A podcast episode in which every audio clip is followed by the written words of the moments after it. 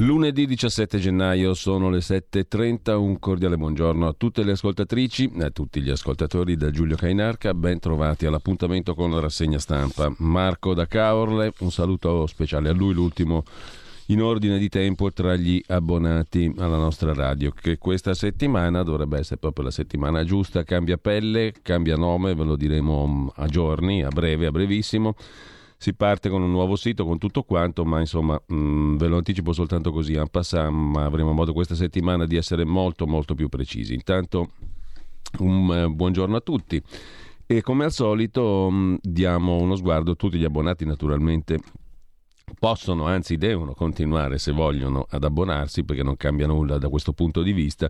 Si apre un nuovo capitolo della nostra 25ennale storia, ormai il 2022 è il 25 anno di vita di questa radio in tutte le sue successive eh, evoluzioni e mh, mm, avremo ancora tanta strada da percorrere perché i tempi necessitano una voce di libertà, giusto? Appunto che per tanti anni si è esercitata mm, così e mh, mm, dovrà ancora essere più precisa, migliore eh, e dovrà fare un lavoro ancora più dettagliato, se, sicuramente visto il periodo che ci si apre davanti, sicuramente gravido di novità, ma anche di necessità, la necessità di essere sempre più a 360 gradi, di guardarsi intorno in maniera sempre più precisa e libera, giusto appunto.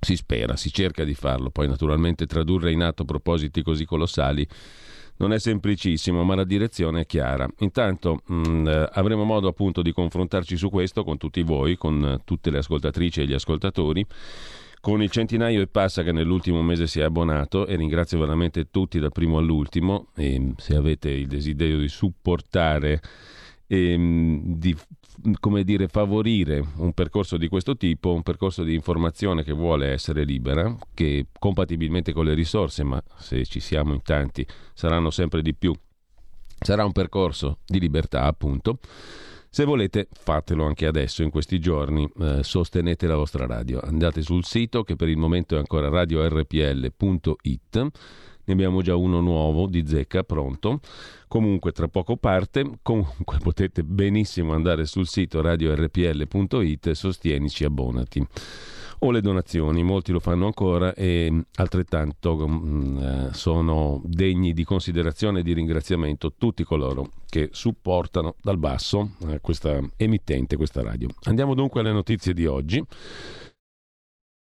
Primo piano. Lab vaccinale della Bicocca di Milano con le belle sculture di Anselm Kiefer sullo sfondo, le torri di Kiefer che simboleggiano non poco, credo, il, la contemporaneità. Per chi le ha viste eh, si può intendere facilmente perché. Comunque, al di là di questo, siamo dalle parti delle vaccinazioni, del Covid, il governo apre alle regioni. Speranza, il ministro della Salute, propone un tavolo tecnico. Il portavoce del Comitato Tecnico Scientifico Locatelli dice che occorre riconsiderare il sistema dei colori. Quarta dose, semmai ai fragili. 700.000 prime dosi da obbligo e ancora il ministro Speranza sui test fai da te, le valutazioni spettano alla scienza. Sullo stesso argomento, sempre la Covid, OMS in Italia picco vicino, dice l'Organizzazione Mondiale della Sanità, superati 2 milioni e mezzo di positivi, si va verso un forte calo dei casi. Sette province al picco, 28 lo hanno raggiunto. E poi abbiamo il calcio, Serie A, Atalanta, oltre Covid, si inceppa l'Inter a Bergamo, il big match finisce sullo 0-0 e per il Quirinale le parole del Presidente della Camera Fico. Voto a oltranza, i positivi alla Covid per adesso sono fuori. Il Presidente della Camera ha spiegato che i positivi, senatori, deputati, delegati regionali, eccetera, in questo momento a norma di legge non possono votare, ma continua l'istruttoria. Sulle supplettive di Roma, il primo piano ancora dell'agenzia ANSA, adesso ci torniamo sopra, scusate per l'improvvisa e non voluta pubblicità, ma comunque sulle supplettive di Roma vince Cecilia Delia del PD con un livello di partecipazione al voto incredibile, l'11,33%. Degli aventi diritto è andato al voto a Roma. Cecilia Delia del PD ha vinto le elezioni suppletive del centro di Roma con il 59% dell'11% dei votanti, conquistando così il seggio alla Camera dei Deputati lasciato libero da Roberto Gualtieri, ora sindaco di Roma. Simonetta Matone, la capogruppo della Lega in Campidoglio, che ha corso per il centrodestra, ha avuto un misero 22,4%. Valerio Casini di Italia Viva il 12,9% e poi gli altri. Insomma, una elezione disastrosa per partecipazione al voto e mm, per il risultato finale per il centrodestra naturalmente. L'astensionismo accentuato dai timori Covid dalla giornata di sole. Così scrive l'agenzia ANSA in prima pagina. Sempre dalla prima pagina dell'ANSA, Mosca potrebbe spostare armi nucleari vicino alle coste statunitensi, lo scrive il New York Times, sottolineando come Putin ha indicato questo approccio nel corso dell'ultimo anno. Il tennista Djokovic ha perso il ricorso, si dice estremamente deluso, espulso dall'Australia, il campione in volo verso Dubai. Il principe Harry rivuole la scorta e fa causa al governo britannico. Il ministro dell'istruzione italiano Bianchi Commenta la scuola ha riaperto, non ci sono stati disastri. È importante che il rientro ci sia stato e che si sia affermato il principio che la scuola è in presenza ed è un diritto per il rientro a scuola certificati post-Covid più facili. Mentre sempre in tema di Covid c'è un titolo dell'agenzia ANSA in prima pagina che riguarda l'ex pilota Melanderi. Dopo le polemiche non ho preso il virus volontariamente, dice Melanderi la mia era solo una battuta e poi la vendetta per il figlio disabile, ma accoltella la persona sbagliata. In Puglia voleva uccidere un infermiere, ferisce per errore un altro. Cinquantenne lo avrebbe colpito improvvisamente al petto con un coltello da caccia dopo un breve scambio di battute, scrive. L'agenzia ANSA, uno sguardo rapido come al solito, lo diamo anche ad ADN Kronos, apertura su Covid naturalmente, Covid Italia, picco variante Omicron in due o tre settimane, numeri ancora molto alti dice il ministro Speranza, il sottosegretario Sileri aggiunge Omicron raggiungerà tutti entro l'anno, non c'è scampo. Per Locatelli, Comitato Tecnico Scientifico, la curva dei contagi sta rallentando e il sistema delle regioni si può rivedere. Delle elezioni suppletive a Roma abbiamo detto, è stata eletta Cecilia Delia del PD col 59%, ma ha votato l'11%. E poi ancora in primo piano sull'agenzia ANSA Berlusconi, ADN Cronos, chiedo scusa, Berlusconi che non molla e continua a sognare il Quirinale. Sul Quirinale le parole del segretario del PD Letta, candidatura di Berlusconi, un vicolo cieco, cerchiamo insieme un nome, l'appello del segretario del Partito Democratico al centro-destra. Così lasciamo anche l'ADN Cronos e andiamo a vedere adesso le prime pagine dei quotidiani di oggi apertura del Corriere della Sera, innanzitutto, come al solito, apertura del Corriere con due questioni. In taglio alto, la questione del Green Pass nei negozi, le nuove regole, di Djokovic espulso, tensione tra Australia e Serbia. Per quanto riguarda invece l'Italia, per le attività commerciali considerate necessarie, non sarà obbligatorio il Green Pass. Il governo introduce oggi, anzi potrebbe introdurre oggi deroghe per farmacie, alimentari, edicole, tabaccherie. Si dovrà mostrare invece il Green Pass in profumeria, negozi di abbigliamento per bambini, fiorai. Così sul Corriere della Sera. L'altro titolo però è la corsa al Quirinale, divisi sul voto ai positivi, ci sono divisioni sul voto per il Quirinale dei parlamentari positivi. Il presidente Fico ha detto scrutini a oltranza, escludendo chi ha il Covid. Ma il centrodestra insiste e Verdini dà consigli a Berlusconi. Giochi così la sua partita, ma il kingmaker è Salvini, dice Berlusconi, anzi dice, dice Verdini a Berlusconi in una mail. Sempre dal primo piano poi del Corriere della Sera, l'intervista a Renzi, un patto è ancora possibile e saggio, Berlusconi non ha i voti, Milena Gabanelli e Marco Bonarrigo si occupano del super bonus nel data room, i prezzi li decide un privato, i prezzi del super bonus li decide la casa editrice privata del genio civile che come organo dello Stato non esiste più da 50 anni, già rimborsati 16 miliardi. Poi vediamo meglio. È ancora in primo piano la maestra uccisa nel parco, in Irlanda, aveva 23 anni. nel mondo cortei contro i femminicidi, dalla Scozia all'Australia alla sua Irlanda, in migliaia in piazza dopo l'assassinio a Tullamore di Ashling Murphy, 23 anni, maestra, stava facendo jogging nel parco. Federico Fubini si occupa di crisi e demografia, la nuova Italia ignorata. Mentre si discute di eleggere una donna al Quirinale, prendiamoci un attimo per vedere cosa accade nell'universo ai piedi del colle. Quest'anno per la prima volta nella storia, vivranno in Italia più signore di 86 anni che bambine di meno di uno. Le donne in età fertile, 10 milioni e mezzo all'inizio di questo secolo, saranno 6 milioni. Fra vent'anni, scrive Federico Fubini in prima pagina sul Corriere della Sera a proposito di demografia. E poiché il numero di figli nati per ciascuna donna continua a calare a uno dei livelli più bassi al mondo, questa demografia non è più un'ombra che incombe sulla nazione, è il nostro destino. Dobbiamo guardarla in faccia attraverso il prisma dei numeri, così clamorosi da risultare spettacolari. Considerate questi numeri. Istat, nei prossimi vent'anni, cioè domani, la popolazione in età da lavoro calerà di 6 milioni 800 mila persone. La popolazione in età di pensione aumenterà di 6 milioni 600 mila. I bambini tra 0 e 14 anni scenderanno di 1.200.000 solo perché sono già pochi. Non solo l'Italia non è un paese per giovani, ma dati gli spostamenti inesorabili della demografia, non lo sarà mai. Non nel tempo delle nostre vite. Se lo diventerà serviranno molti decenni. Nel frattempo dobbiamo arrivare vivi, economicamente e socialmente, a quel momento. La conversazione pubblica deve cambiare, non si tratta solo di chiedersi come modifichiamo il profilo demografico dell'Italia, ma come otteniamo con questo profilo la crescita e la tenuta sociale che ci servono a non fallire sul piano finanziario e a non andare alla deriva su quello politico. Se siamo arrivati a questo punto, un paese popolato fra vent'anni per un terzo da anziani, non è stato un caso, non che faccia piacere a qualcuno questo incredibile squilibrio fra le età, ma pochissimi fra noi sono disposti a sobbarcarsi i costi necessari a cambiare traiettoria. Fra affrontare quei costi e accettare lo squilibrio, scegliamo lo squilibrio. L'assegno unico varato dal governo è una misura civile i nidi di infanzia del recovery, se avremo i soldi per pagarne il personale, non faranno male. Aiuta anche l'aver allargato per il 2021 l'immigrazione legale a 70.000 persone, benché sia sempre poco in un paese dove nascono ogni anno 300.000 persone meno di quante ne muoiano. In verità abbiamo deciso che non abbiamo la volontà politica di fare dell'Italia un paese per giovani, scrive articolo di fondo del Corriere della Sera Federico Fubini, la nuova Italia ignorata.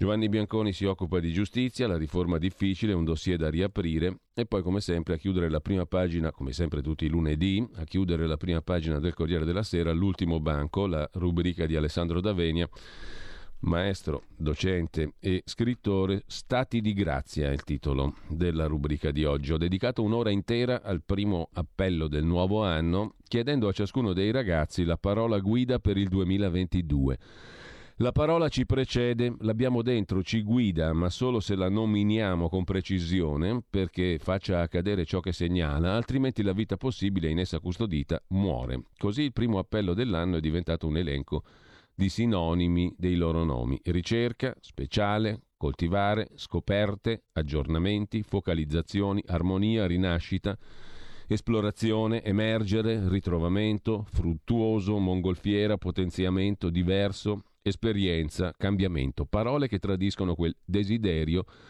di cui parlavo la settimana scorsa e che oggi vorrei approfondire. Come fare a scoprire e educare questo principio di animazione che ci abita e ci rende capaci di moltiplicare la vita in modo inedito e gioioso?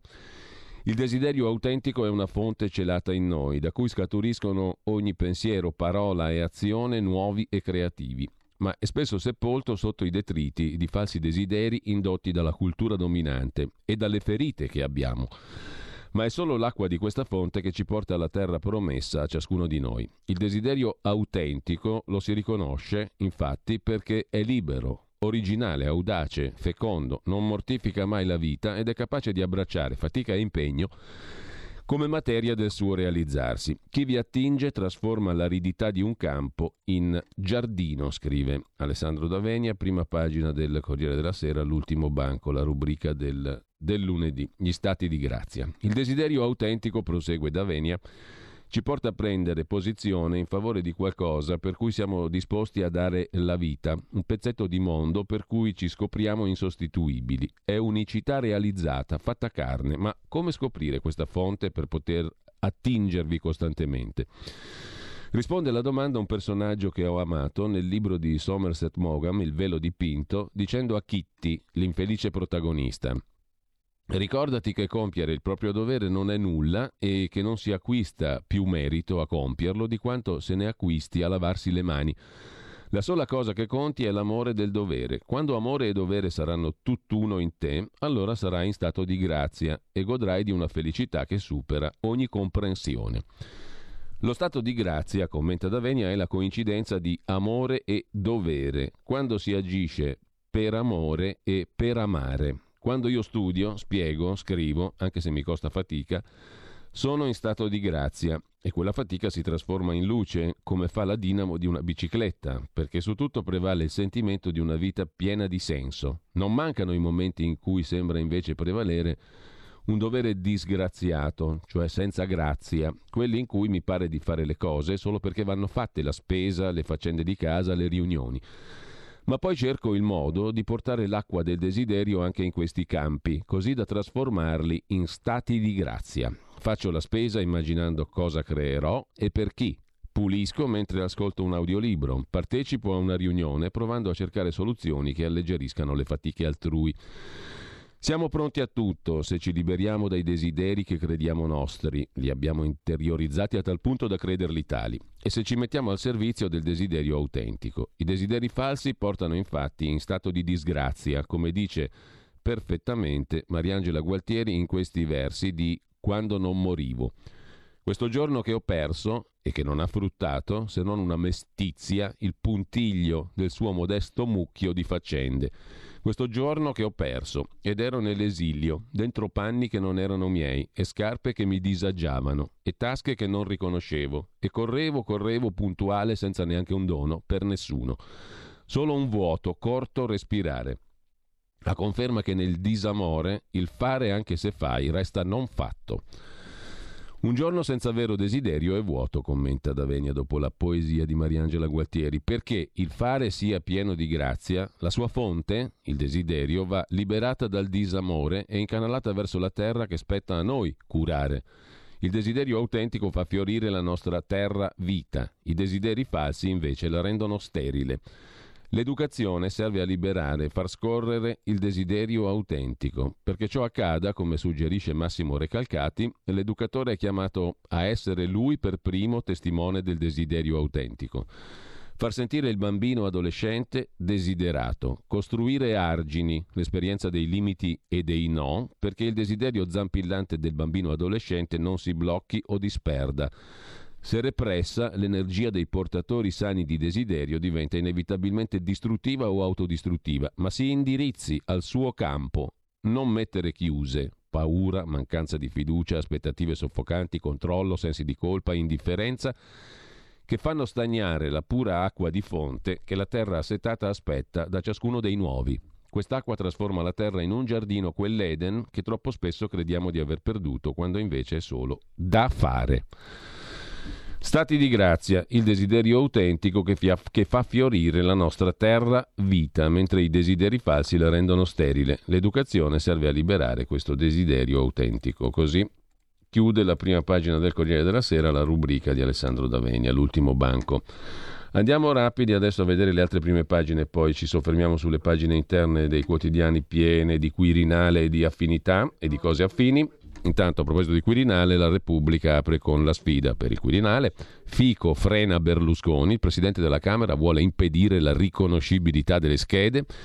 Così scompagina i piani del Cavaliere. Denis Verdini dagli arresti domiciliari manda i suoi consigli al leader di Forza Italia. Salvini già pensa a Pera o Moratti, candidati alla presidenza della Repubblica.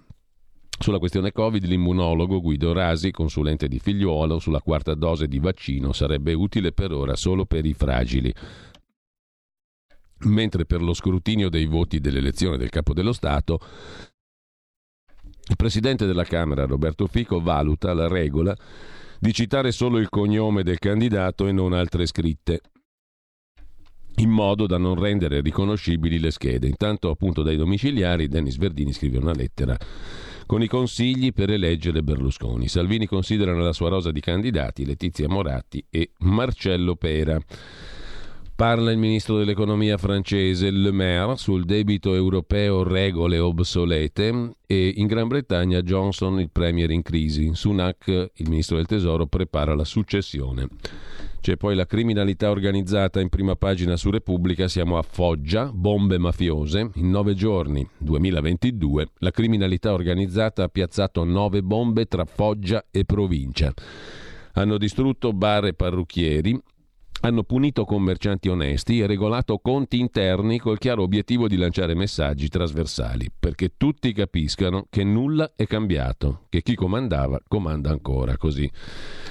Su Repubblica la mafia foggiana in prima pagina. La scuola al tempo del virus è invece il titolo della mappa di oggi di Ilvo Diamanti, sociologo. Il sondaggio, dopo la, fa- la pausa festiva, è ricominciata la scuola al centro dell'attenzione della vita pubblica. Tuttavia la realtà appare molto diversa. La pandemia incombe, di fronte alla comune minaccia non ci sono regole chiare. Lasciamo Repubblica e vediamo subito la prima pagina anche della stampa di Torino L'apertura con un virgolettato, Berlusconi è in un vicolo cieco, se non si ritira, addio governo, l'appello di Letta, ai timori di Draghi, ma lui non cede. Salvini e Meloni, dice Silvio Berlusconi, mi trovino i voti.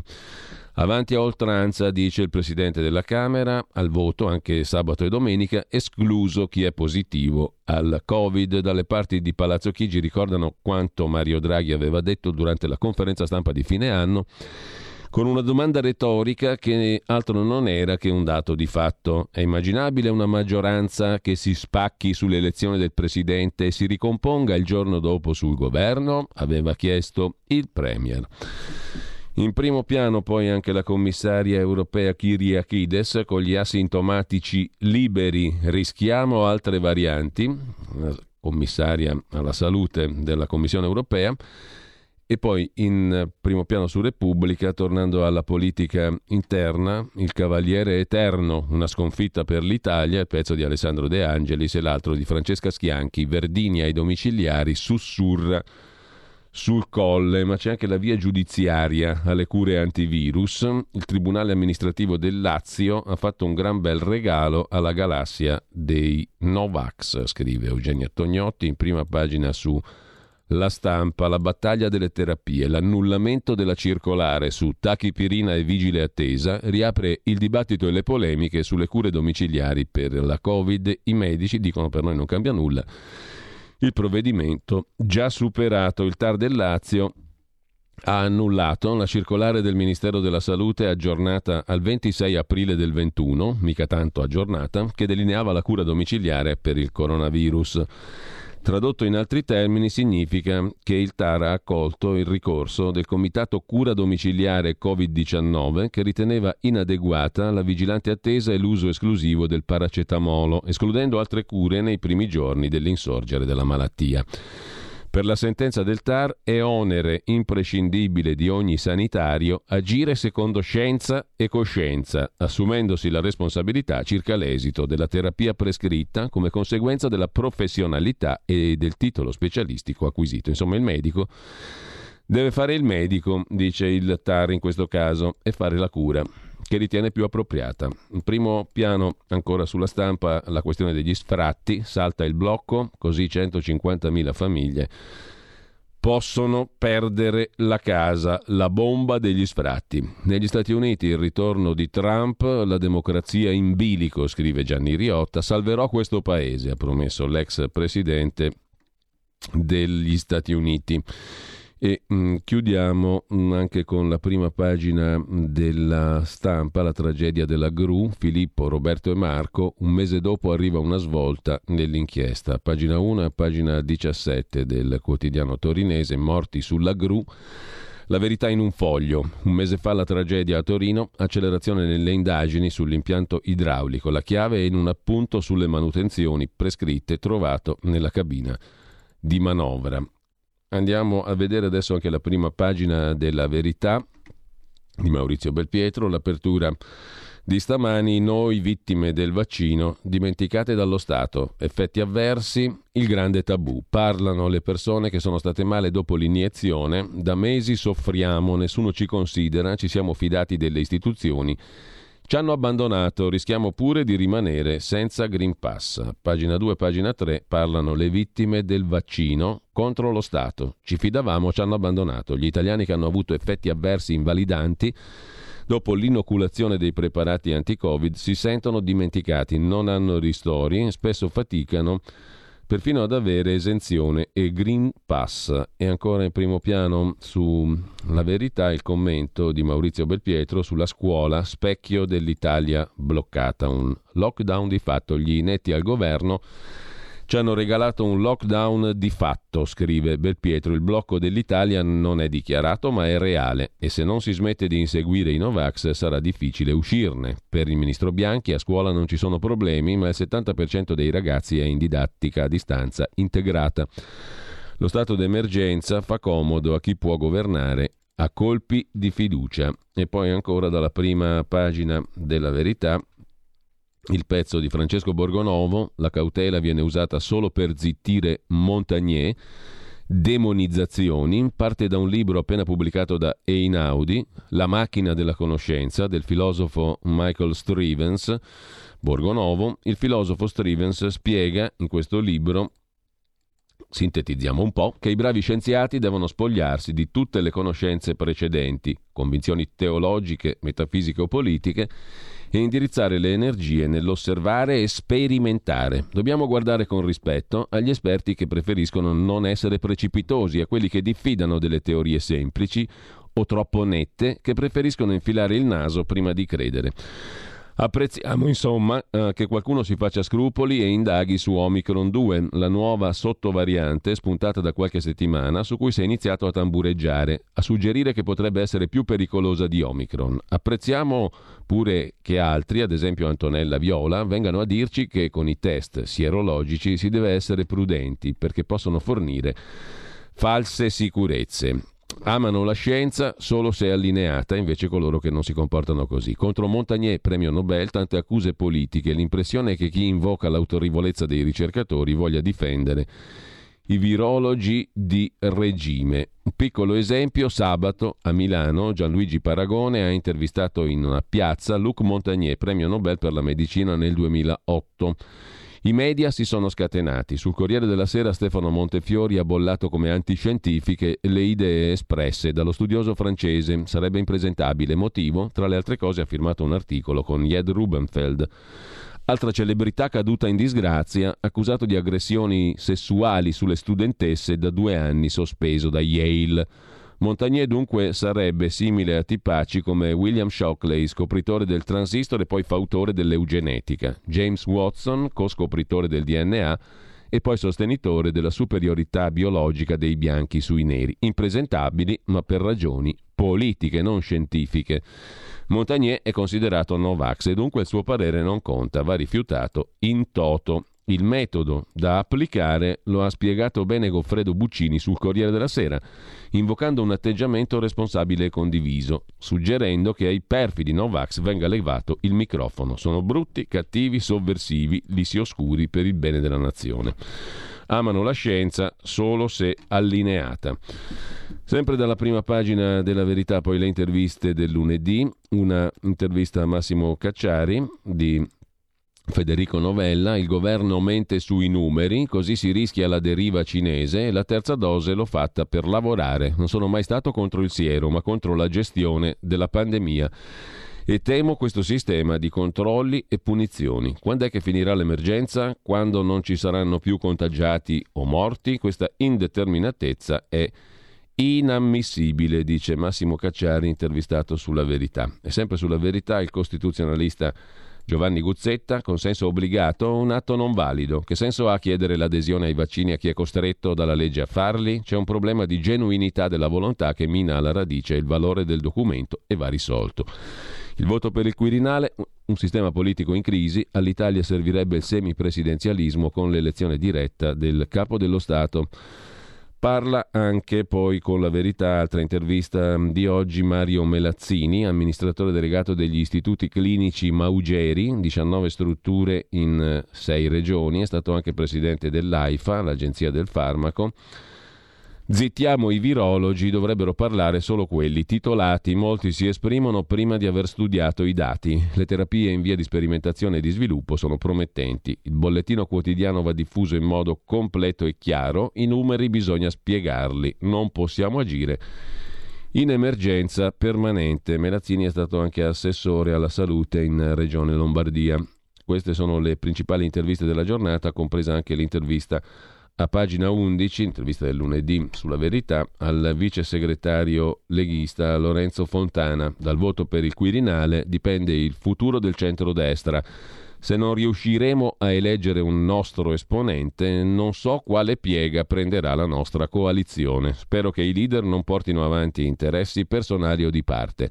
Se Berlusconi non ce la facesse, ci sono Moratti, Pera, Casellati e Frattini. Da questa elezione passa il futuro comunque del centro-destra, dice Lorenzo Fontana. Mi auguro che tutti i leader abbiano senso di responsabilità e capiscano l'importanza di questo momento senza portare avanti interessi di parte. Il centrodestra ha la maggioranza relativa dei grandi elettori ma non basta, sarà compito di tutti verificare se in prossimità del voto ci sarà la possibilità di avere una maggioranza che assicuri l'elezione oppure no. In caso positivo, al di là delle opinioni personali, se il nostro candidato dovesse avere i voti è giusto che venga eletto. In caso contrario, sarà per primo Berlusconi a sciogliere la riserva e dire che forse sarebbe meglio provare con qualcun altro. Bisognerebbe decidere insieme su chi virare. Il centrodestra ha nomi autorevoli, donne e uomini che possono ricoprire questo incarico. Sempre dalla verità, poi andiamo a centropagina, in prima pagina, se Berlusconi non ce la fa, Casellati o Frattini, dice appunto il vice segretario della Lega Lorenzo Fontana. Alla verità, compito di tutti verificare se Berlusconi ha i voti, altrimenti lui rinuncerà e si passerà al piano B. Ma parla anche Massimo Fini, sempre intervistato oggi sulla verità da Alessandro Rico, il giornalista Massimo Fini parla di Draghi, i leader santificati non fanno mai una bella fine, poi la stampa servile che ha ducizzato il Premier, pericoloso, ma lo vorrei al Quirinale per fermare Berlusconi, il PD non si sa cosa sia, il Movimento 5 Stelle democristianizzato. Il virus l'avrei lasciato correre, serve una sfoltita ai vecchi come me. Il post-Covid compratevi un terreno, una mucca e magari un Kalashnikov, una specie di autosufficienza armata e protettiva, diciamo autoprotettiva. Così eh, Massimo Fini. Mario Giordano su Speranza, cosa aspetti a dimetterti? E poi il tema del caro bollette, l'inchiesta di Laura della Pasqua sulla verità di stamani, a rischio 500.000 posti di lavoro, altro che ripresa, dal distretto della carta di Lucca a quello delle materie plastiche in Veneto. Dalle aziende dell'acciaio di Brescia a quello della meccanica di Lecco, i settori messi in ginocchio dal caro bollette. Con questi costi meglio chiudere, ci raccontano gli imprenditori d'Italia e gli aiuti del governo sono insufficienti. Il dizionario di Silvana De Mari contro la tristezza imparate a dire grazie. Il monaco Evagrio Pontico aveva messo la tristezza fra i vizi capitali. Dio non ama i lagnosi, pensava, ma noi abbiamo uno strumento formidabile per sconfiggere la tristezza, dire grazie. Grazie per l'aria, per il sole, per i biscotti della colazione, per tutto. La gratitudine protegge le arterie e fortifica il sistema immunitario, sostiene Silvana De Mari, che è anche medico. A chiudere, Gemma Gaetani, rosbif e torta di mele, chissà se funziona davvero la dieta di Mary Poppins. Va di moda recuperare ricette da film e serie televisive. Da Star Wars a Friends, diversi libri suggeriscono la dieta seguita sugli schermi da eroine e supereroi come quella di Mary Poppins a base di roast beef e tortina di mele. Funziona? Alle pagine 18 e 19 l'articolo della nostra Gemma Gaetani, titolare della rubrica di cultura gastronomica e di cucina qui su RPL alle 11 del sabato. Intanto vi mm, eh, mm, lasciamo anche la verità, andiamo a vedere le altre prime pagine. Il Fatto Quotidiano di Marco Travaglio che mette in apertura il tema dei due pregiudicati, vale a dire Dell'Utri e Verdini che si iscrivono per eleggere il pregiudicato Berlusconi. Ora d'aria sul colle, una mail di Verdini dai domiciliari a Dell'Utri e a Confalonieri. Denis, bancarotta, suggerisce a Marcello, mafia, i trucchi per portare Silvio, frode fiscale, al Quirinale, schede segnate e Salvini kingmaker. Ma il Tribunale di sorveglianza di Roma lo sa? In taglio alto la destra che vuol far votare i positivi, Conte blinda Draghi a Palazzo Chigi, i 5 Stelle vogliono Draghi fermo a Palazzo Chigi, pressing per non perdere nessuna scheda per Berlusconi e poi Lotito che portò una carta falsa come garanzia per il 37% di Alitalia. La lettera del Banco Santander stasera report su Rai 3. La frase sopra la testata in due giorni dalla candidatura ufficiale di B. Punto, cioè Berlusconi, la nostra petizione ha avuto 100.000 adesioni, superando le 320.000. È la quinta più firmata su change.org. Avanti così. Il fatto economico, pagine 10 e 11, si occupa delle spiagge e delle concessioni che affamano lo Stato. Stabilimenti balneari e anche acque minerali fanno guadagnare solo i privati che li gestiscono. Sui nostri litorali ricavi da 15 miliardi, ma l'erario incassa lo 0,6 così scrive il Fatto Quotidiano in prima pagina. Dal Fatto Quotidiano passiamo a Libero, quotidiano diretto da Alessandro Sallusti che mette come argomento di apertura il Quirinale e Gentiloni. Gentiloni, l'ex premier, attuale commissario europeo all'economia, è la carta segreta di Renzi. Settimana chiave per il Quirinale, ma Berlusconi insiste, io ci credo i voti escono, sarebbe Gentiloni la carta di Matteo Renzi, leader di Italia Viva, scrive Salvatore Dama, spera nel fallimento del piano del centrodestra per farsi avanti e proporre in extremis il nome di Paolo Gentiloni. Ci metterebbe il cappello e dimostrerebbe l'incapacità del Partito Democratico, mentre Silvio avvisa gli alleati, ci credo, i voti ci saranno se mi sosterrete. Di spalla c'è il commento del direttore Alessandro Sallusti, se una telefonata allunga la vita o te la cambia. Tutti a scandalizzarsi per le telefonate che Berlusconi sta facendo per arruolare deputati e senatori per la presidenza della Repubblica. Tanto clamore mi stupisce. Non parliamo di una pratica inedita. Alla domanda secondo lei cos'è il potere, rivoltagli nel 2019 da un giornalista di Repubblica, Pier Ferdinando Casini, altro papabile oggi al colle, rispose è il telefono che squilla e chissà quante telefonate, molto riservate, hanno fatto i segretari di partiti e i loro colonnelli, gli stessi che oggi si dicono sorpresi dalle chiamate di Silvio Berlusconi. Pietro Senaldi intervista invece il professor Vaia, Istituto Spallanzani di Roma, i positivi liberi dopo cinque giorni, le regole per sbloccare il paese, i vaccinati e asintomatici escano di casa senza tampone, gli ospedali reggono dice il direttore dello Spallanzani appunto di Roma. Francesco Vaia, positivi liberi senza test dopo cinque giorni. Lo scenario muta, perciò l'isolamento va ridotto a chi ha fatto la terza dose o la seconda da meno di quattro mesi, dice il professor Vaia. Difficile stabilire la letalità della variante Omicron, sappiamo che è meno grave di Delta grazie alla profilassi e alla replicazione del virus che per sopravvivere morde meno. A gennaio avremo oltre 3.000 morti e molti si potevano evitare se tutti si fossero vaccinati. Non abbiamo tanti pazienti in ospedale, la pandemia ci ha insegnato che è ora di potenziare la medicina sul territorio e portare terapie innovative a casa dei malati. La didattica a distanza non ferma i contagi, assurdo chiudere le scuole, tanto i ragazzi si incontrano altrove, dice il professor Francesco Vaia, direttore dell'Istituto per le malattie infettive Spallanzani di Roma. Sempre dalla prima pagina di Libero, poi, il testo dell'appunto attribuito da fonti giornalistiche a Denis Verdini, plenipotenziario del patto del Nazareno fra Renzi e Berlusconi, il documento di cui si parla eh, sui giornali di oggi. Approssimandosi la scadenza del 24 gennaio, scrive Verdini, è fisiologico che il dibattito sulla scelta del prossimo Presidente della Repubblica cambi natura e fisionomia, scrive Verdini e riporta il documento eh, per intero, una lunga mail il quotidiano libero. Berlusconi al Quirinale c'è una sola strada. Silvio può strappare consensi fra i grandi elettori indecisi e alla quarta chiama ogni partito del centrodestra deve esprimere voti riconoscibili. C'è una sorta di decalogo che stende Verdini quel che penso in dieci punti. L'occasione storica dopo 30 anni di avere per la prima volta un presidente di centrodestra deve essere un punto fermo anche nella testa di Silvio Berlusconi. Non faccia trapelare giudizi negativi su possibili candidati di centrodestra. Deve chiedere a tutto il centrodestra di dimostrargli lealtà nei fatti, deve riconoscere in particolare a Salvini l'agibilità politica per portare a casa il risultato. È accertato che i leader di centrodestra non sono in grado di procurare altri voti nel centro-sinistra sul suo nome.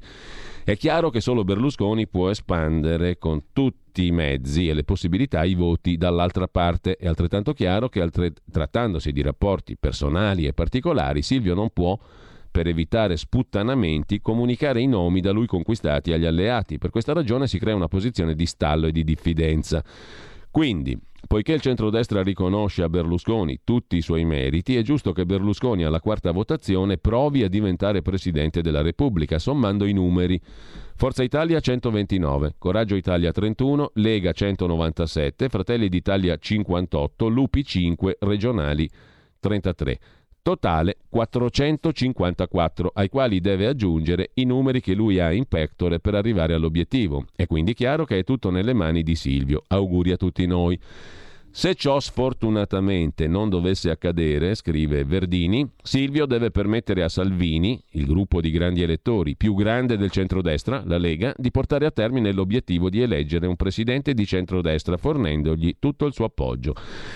In altre parole, togliere tutto il chiacchiericcio dai giornali sul fatto che Berlusconi, dopo un eventuale esito negativo del quarto voto, a quel punto potrebbe scegliere di spaccare il centrodestra votando Draghi, Amato o chissà chi altro. Insomma, consiglia Verdini.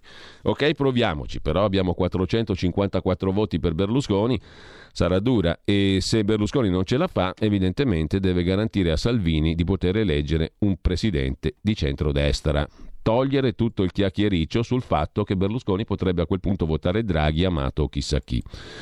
Passando alla pratica, alla quarta chiama, ciascun gruppo politico del centrodestra si farà riconoscere firmando le schede. A Fratelli d'Italia sarà detto di votare Berlusconi, alla Lega onorevole Silvio Berlusconi e così via.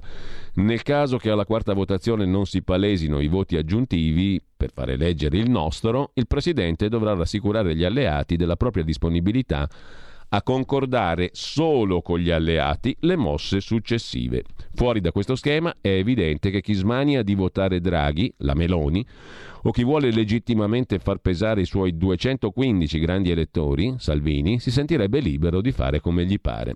Buon senso, diciamo così, all'interno della coalizione di centrodestra, suggerisce Verdini, mentre a Milano assaltano addirittura i vigili urbani dopo gli stupri in piazza a Capodanno a pagina 1 e a pagina 12 di Libero. Nel cuore della movida, giovani rubano la pistola ad agenti di, di pubblica sicurezza, ai vigili, e fuggono Dopodiché vengono individuati i due responsabili. Oggi il sindaco Sala riferisce in consiglio: non bastavano gli stupri in piazza. Gli spari nel cuore della notte, colpi di pistola, pistola vera rubata a un agente della polizia locale, accerchiato da un gruppo di balordi, forse una delle tante gang che scorrazzano per Milano tra rapine, risse e aggressioni.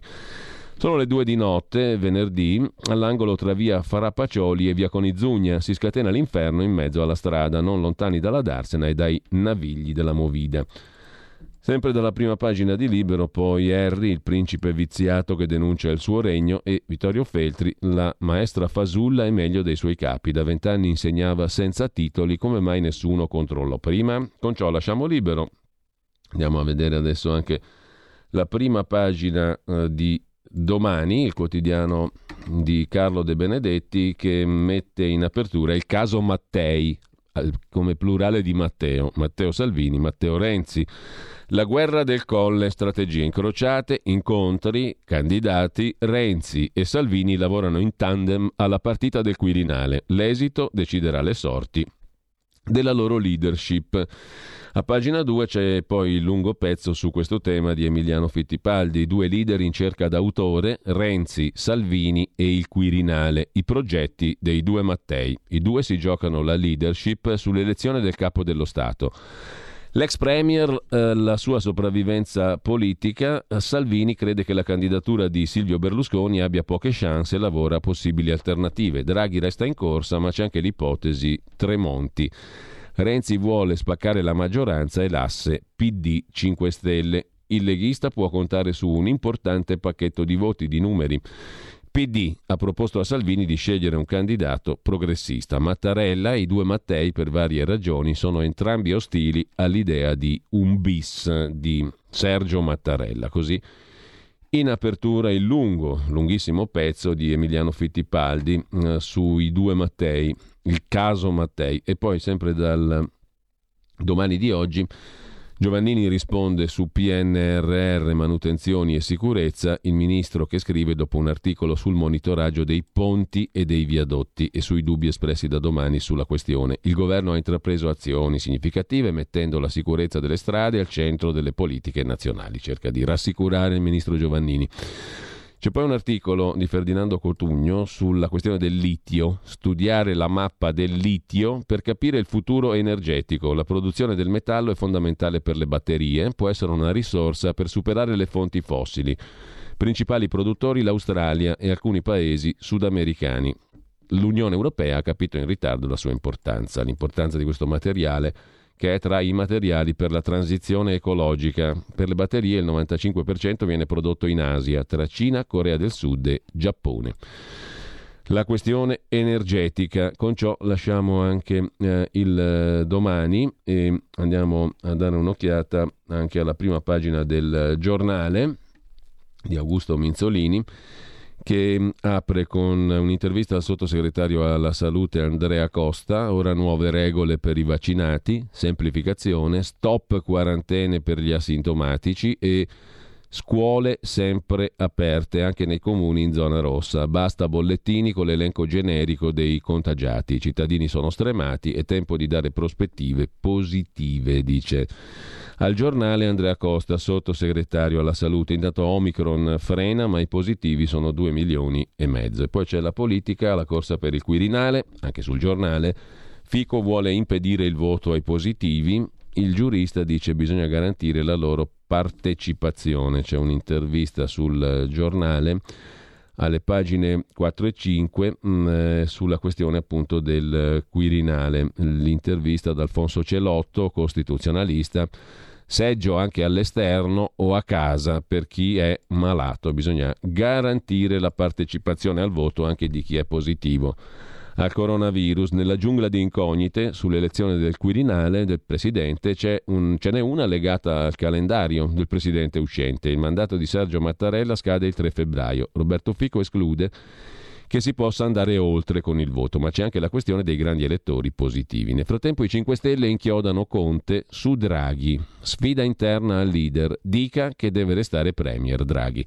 Nella settimana decisiva per l'elezione del Presidente della Repubblica, nel Movimento 5 Stelle cresce il pressing affinché Giuseppe Conte dica una parola chiara pubblica e definitiva per sbarrare la strada del colle a Mario Draghi. L'incubo è la fine della legislatura e da Generali a Telecom la partita del Quirinale nel vuoto dei poteri forti, scrive Marcello Zacchè, la scomparsa dei poteri forti ridotti a giocare in cortile, una corsa al Quirinale senza poteri forti non si era mai vista, quell'indecifrabile insieme di persone, fisiche, giuridiche, finanza, salotti, matrice multidimensionale di fonti molto diverse tra loro, aveva modo di incidere e di farsi sentire da dietro le quinte sull'opinione pubblica nelle segreterie dei partiti e nei palazzi. Invece, a queste quattordicesime elezioni per la nomina del Presidente della Repubblica i poteri forti arrivano stremati, scrive il commentatore del giornale. In prima pagina poi c'è anche la foto di un brizzolato Lapo Elkan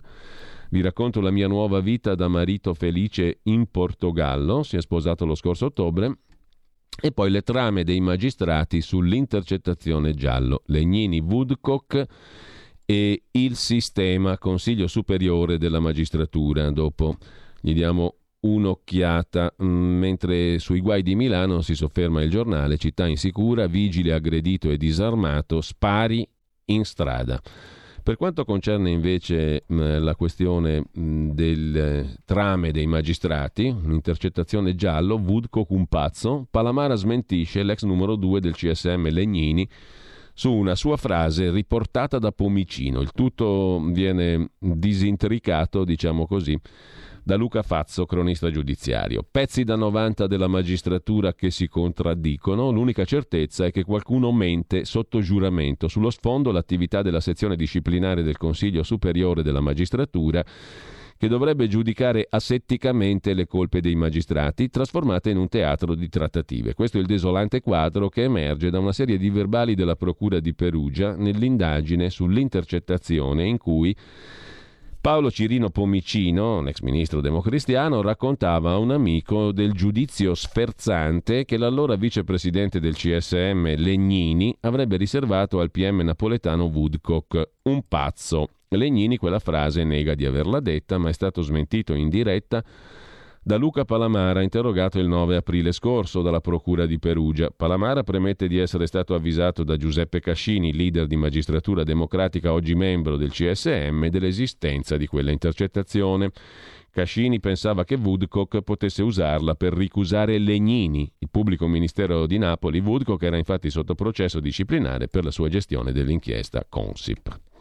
Le trame dei magistrati, così eh, le definisce il giornale in prima pagina e poi nell'articolo a pagina 9 di Luca, a pagina 8 di Luca Fazzo. Ma lasciamo anche il giornale e andiamo a vedere anche la prima pagina del foglio del lunedì. Come tutti i lunedì il foglio mette in primo piano un lungo articolo che prosegue alle pagine 2 e 3 di Antonio Pascale in questo caso, saggista, autore teatrale e televisivo, ha pubblicato molti libri, oggi si esercita sulla frase che avevamo detto fin dall'inizio di questi due anni pandemici, ne usciremo migliori.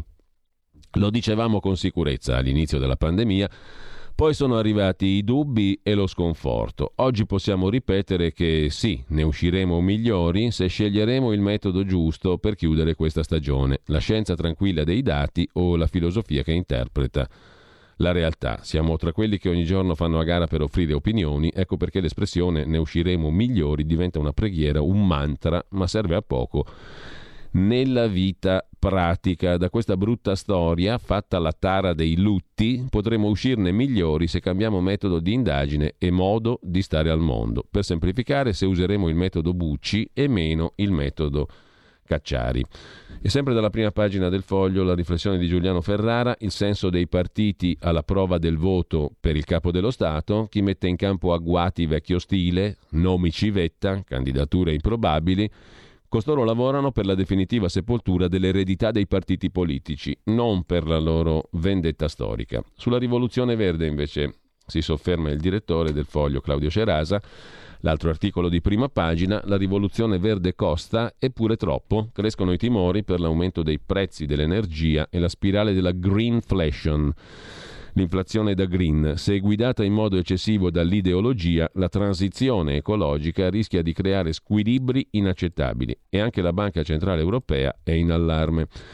Come tutti i lunedì, poi Giulio Meotti si occupa di segnalare alcuni articoli dalla stampa estera con punti di vista che nessun altro vi farà leggere, come recita la rubrica del foglio internazionale guidata da Meotti. Primo articolo della pubblicazione francese L'Echo del 27-12 scorso, 27 dicembre, Parla Tristan Banon, giornalista e scrittrice, che nel 2011 denunciò Dominique Strauss-Kahn, allora direttore del Fondo Monetario Internazionale, e che invoca la pace dei sessi. Il neofemminismo è inutilmente aggressivo, radicale ed estremista. Sullo stesso tema anche Frank Tireur del 29 dicembre scorso, il neofemminismo sbaglia a voler aggirare le vie della giustizia, dice Liliane Candel, madrina del femminismo francese, amica di Simone de Beauvoir, che non si riconosce negli antagonismi di oggi. Con questo lasciamo anche il foglio, andiamo a vedere adesso il tempo di Roma, il tempo di Franco Bechis. Figliuolo cade sulla terza dose, il titolo d'apertura. Dietro tutti gli altri grandi paesi d'Europa, partito male e tardi, preoccupa il terzo tempo della campagna vaccinale per offrire a tutti il richiamo. Italia al diciassettesimo posto in classifica, stessa posizione raggiunta da Arcuri che così perse il posto. Il risultato è che gli ospedali sono sotto stress per vaccinati con la loro protezione scaduta. E questo è l'argomento di apertura sul quale torneremo. Poi la Coldiretti che dice ai cinghiali killer, ci pensi il governo, sono un pericolo i cinghiali per la circolazione sulle strade, non solo. E poi ancora sul vaccino obbligatorio che non convince i Novax, pochi gli over 50 che hanno aderito Dario Martini in prima pagina sul Tempo di Roma. I Novax ignorano l'obbligo. Da quando Draghi ha annunciato l'imposizione del vaccino, soltanto 147.000 ultra cinquantenni lo hanno fatto. Sono ancora 2 milioni coloro che si devono mettere in regola entro febbraio. Con questi ritmi la maggior parte resterà fuori. Se non ci sarà un'impennata in queste due settimane, le sanzioni potranno portare all'erario più di 150 milioni. Chi non si adegua dovrà pagare 100 euro. Il conto sale per chi viene beccato al lavoro fino a 1500 euro. E sempre dal primo piano, dalla prima pagina del tempo, nessuno sfuggirà a Omicron, l'allarme del direttore dell'Organizzazione Mondiale della Sanità in Europa, il picco tra due settimane, poi il Quirinale, Berlusconi che non molla e assicura ai suoi ce la farò, se non riuscisse ad andare al Quirinale sarebbe pronto a virare su Gianni Letta, un'altra candidatura abbastanza discutibile. Mentre per quanto concerne l'argomento di apertura, la riflessione del direttore Franco Bechis, la colpa non è solo sua, è sicuramente sulle spalle del governo Draghi che da due mesi a questa parte ha cambiato troppe volte norme e obiettivi anti-Covid. Ma è un dato di fatto che il generale Francesco Paolo Figliuolo è scivolato nelle classifiche europee sulla terza fase di vaccinazione nella parte bassa della classifica, ottenendo un non lusinghiero diciassettesimo posto in Europa nella percentuale di popolazione raggiunta dal booster dalla terza dose proprio in mezzo al boom dei contagi Omicron. L'Italia precede solo Finlandia, Repubblica Ceca e Svezia. 32% di vaccinati con terza dose in Italia il Regno Unito guida la classifica con il 63,3% di vaccinati con terza dose. Seguono Islanda 57, Malta 54, Danimarca 53,9, Irlanda 49,5 e via via gli altri paesi, fino all'Italia quart'ultima 32%. Fa peggio la Finlandia 30, Repubblica Ceca 28, Svezia 27 di vaccinati con terza dose. È proprio grazie a questa posizione in classifica che fu messo alla porta il predecessore di figliuolo, Arcuri. Secondo la mappa dell'ECDC, l'Italia, col 32% della popolazione complessiva raggiunta dal richiamo vaccinale, si piazza dietro l'Ungheria di Viktor Orban, che alla stessa data, 14 gennaio, aveva distribuito il richiamo vaccinale al 33,6% della popolazione, ma davanti all'Italia ci sono tutti i grandi paesi europei con l'eccezione della Spagna che è rimasta piuttosto indietro. La Germania è a quota 43%, la Francia 45%, l'Austria 47%, Belgio 49%, Irlanda 49%, Danimarca 53,9%. Sul podio paesi come Malta e l'Islanda 57%. A battere tutti la Gran Bretagna del contestato Boris Johnson 63,3% di popolazione complessiva che ha raggiunto la terza, doppia eh, la, la terza dose, doppiando l'Italia, cioè una percentuale doppia rispetto all'Italia di, vac- di, di vaccinati per la terza volta in Gran Bretagna. Il tocco magico di figliuolo, che su prima e seconda dose era in cima alla classifica europea, europea, si è dunque smarrito proprio quando ce ne sarebbe stato più bisogno. Per un certo periodo sono mancate le dosi. Ovviamente è più facile vincere una resistenza che tutti abbiamo verso l'ennesima iniezione se si propone una nuova dose identica alle due che si è già ricevute, ma per la scarsità di approvvigionamenti Pfizer per molte settimane è stato offerto al posto un vaccino Moderna che non pochi hanno rifiutato, rimandando la scelta a momenti migliori, visto che il Green Pass era valido. Il resto lo ha provocato il governo Draghi, che quest'autunno è sembrato senza bussola su uno dei due grandi compiti che prima il capo dello Stato Mattarella, poi il Parlamento aveva assegnato. L'altro è il lavoro sul PNRR. Sulle terze dosi, scrive Franco Bechis, si è partiti in gran ritardo rispetto ad altri paesi, non avendo compreso le autorità sanitarie quel che già in estate era chiaro in Israele gli effetti della seconda dose si stavano esaurendo in fretta, dopo una manciata di mesi dalla puntura, anche per non essere stato allertato in tempo utile dal Comitato Tecnico Scientifico che anche nella nuova versione è più attento all'immagine pubblica dei singoli componenti e ai desiderata del governo, che alla necessità di fornire al governo un vero parere scientifico, indipendente, Draghi e Figliuolo ha puntato soprattutto sulla platea dei non vaccinati, prima sui bambini, e sembrava che la campagna vaccinale avesse solo loro al centro, poi sui Novax, introducendo nuove versioni dei Green Pass ed estendendo via via l'obbligo vaccinale nella certezza di smuovere quella platea la granitica platea dei Novax. Fino ad oggi due clamorosi insuccessi. I genitori non sono corsi a vaccinare i bambini, tanto più che si moltiplicano pareri di esperti autorevoli in tv che o sconsigliavano di farlo o spiegavano che era l'ultima delle necessità e serviva grande cautela. E come spiega oggi il tempo, con l'articolo di Dario Martini, perfino l'obbligo vaccinale per gli ultracinquantenni e la prospettiva di perdere lo stipendio non li ha smossi più di tanto. Fino ad oggi ha accettato la prima dose qualche migliaio di quella platea. Forse i numeri cambieranno, ma, no, ma certo la corsa immaginata non si è verificata, è persa di vista così l'esigenza di proteggere anche chi aveva ricevuto il vaccino da troppo tempo, ritornando suo malgrado in una condizione di fragilità, di cui peraltro non aveva coscienza, non essendo stato informato dalle autorità sanitarie. Così Franco Vecchi sul tempo di Roma. Porta con te ovunque RPL la tua radio. Scarica l'applicazione per smartphone o tablet dal tuo store o dal sito radiorpl.it. Cosa aspetti?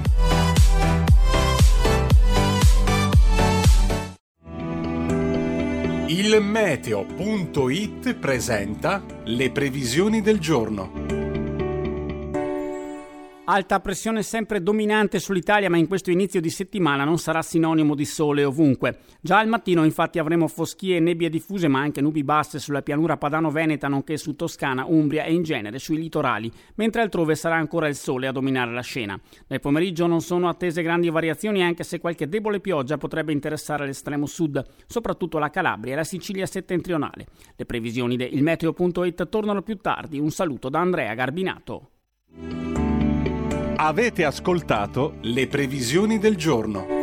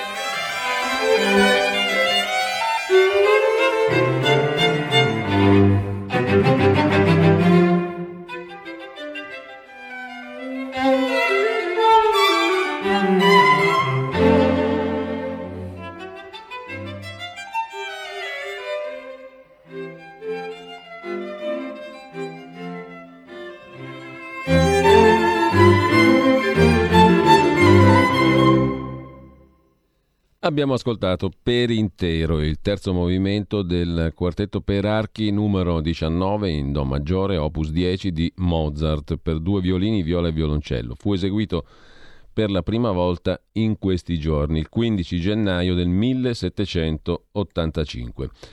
Ritorniamo però ai nostri quotidiani, alle prime pagine. Dopo il tempo diamo un'occhiata anche al giorno, Nazione Resto del Carlino, il quotidiano nazionale, che mette in apertura, come al solito, due questioni. No game, cioè Djokovic espulso dall'Australia, Novax scatenati ira della Serbia e in Italia nuove regole su scuole e bollettino, con boom di prime dosi scrive il quotidiano nazionale. L'altro tema è quello delle bollette e della crisi, 6 miliardi per respirare. Draghi prepara il decreto ristori contro il caro energia e per le attività bloccate dal Covid. Probabile soluzione in due tempi. Tra una settimana la votazione per il Quirinale. Il presidente Fico dice ai grandi elettori Novax basterà il tampone. Ipotesi di rimpasto via i tecnici dentro i politici per il governo dopo l'elezione del Presidente della Repubblica. Poi il caso di Milano, vigile disarmato e pestato da giovani teppisti scoperti i primi cinque. Da tutto il nord Italia arrivano in riva ai navigli. Gli spari a San Siro, ci ha fatto l'agguato, lo mando in coma, il RAS di via Fleming che finisce in manette, sempre per il capitolo Milano violenta. Mm, ma lasciamo anche il giorno, andiamo a vedere il mattino di Napoli e poi il Messaggero di Roma, il quotidiano napoletano apre col titolo principale dedicato alla quarantena più breve, le procedure più snelle per uscire dall'isolamento destinate ai trivaccinati di cui ha parlato il ministro Speranza. Fase nuova della pandemia, ma restare coi piedi per terra, dice il ministro della Salute del governo Draghi. E a centropagina il calo degli iscritti all'università, tutto al sud, meno iscritti nelle università campane. Nell'ultimo anno è il primo effetto della pandemia che rispecchia un dato nazionale. C'è stata una flessione complessiva del 3% in tutta Italia per le immatricolazioni all'università Conferma invece una mini ripresa delle migrazioni di studenti del mezzogiorno verso le università del nord, è quanto emerge dall'analisi dei primi dati dell'anagrafe del Ministero dell'Istruzione e dell'Università. A chiudere poi c'è uh, invece notizia in prima pagina sul mattino di un, notizia di cronaca di uh, un boom di assunzioni truffa quando il lavoro è fantasma, i raggiri sono sempre più frequenti e partono dai social. Si parla di false offerte di lavoro costruite ad hoc per incuriosire potenziali candidati. Informazioni raccolte sui social, colloqui che si concludono con un'assunzione, richieste di denaro e quindi il raggiro.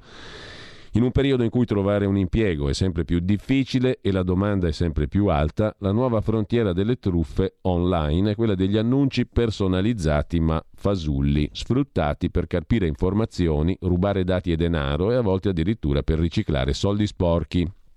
Una delle piattaforme prese di mira è LinkedIn il social leader nello sviluppo di contatti professionali, ma i raggiri viaggiano anche su Facebook, Instagram, subito.it e tanti altri portali. In diversi casi emerge da migliaia di inchieste condotte dalla Polizia Postale viene rubata l'identità digitale dei responsabili di aziende famose, specie di chi si occupa di personale e colloqui. Si crea un rapporto, un'aspettativa e poi scatta la truffa, scrive il mattino in prima pagina. Il messaggero di Roma apre la sua prima pagina anch'esso con la quarantena breve. Dovrebbe arrivare dal tavolo governo regioni l'isolamento ridotto per gli asintomatici con la terza dose di vaccinazione e poi, dopo la sospensione legata al Covid sulla prima casa, scatta l'obbligo di vendita per mantenere le agevolazioni fiscali. Riparte l'obbligo di vendita per chi ha comprato con le agevolazioni la prima casa. Con la pandemia era stato sospeso il termine di un anno per cedere il vecchio immobile. Dal primo gennaio il conteggio è ricominciato da dove si era interrotto a marzo del 2020. E ancora moratoria sui prestiti garantiti, è pronta la proroga fino a giugno, almeno fino a giugno, la proroga delle garanzie pubbliche sui prestiti concessi alle imprese. Un'estensione della moratoria che dovrebbe finire nel decreto mille proroghe. Sulla questione del Quirinale è stallo nel centrodestra, oltre Berlusconi non c'è un'alternativa. Il presidente della Liguria Toti si smarca, con lui Sarà una disfatta, scrive il messaggero in prima pagina, dando conto della posizione appunto del presidente della Liguria Totti. Abbiamo visto le prime pagine di oggi, le abbiamo viste praticamente tutte, tranne quelle economiche che vediamo subito al volo. Il primo piano del Sole 24 ore del lunedì è dedicato a due questioni, adesso eh, le vediamo, l'assegno per i figli. È corsa all'Inps, ecco i dubbi risolti, quasi 500.000 richieste in due settimane, i casi su coniugi divisi, NIT, cioè persone che non sono né occupate né fanno attività di educazione, o di training e detrazioni, tutte le istruzioni per l'ISEE. Assegno per i figli la novità. E poi la casa ai giovani e i mutui, aiuti più lunghi, detassazione su tutto il 2022, un altro anno per garanzie statali, stop ammortamenti. Tutto il focus per chi interessa per chi è interessato a questa questione, mutui e casa ai giovani, alle pagine 4 e 5 del Sole 24 ore di oggi.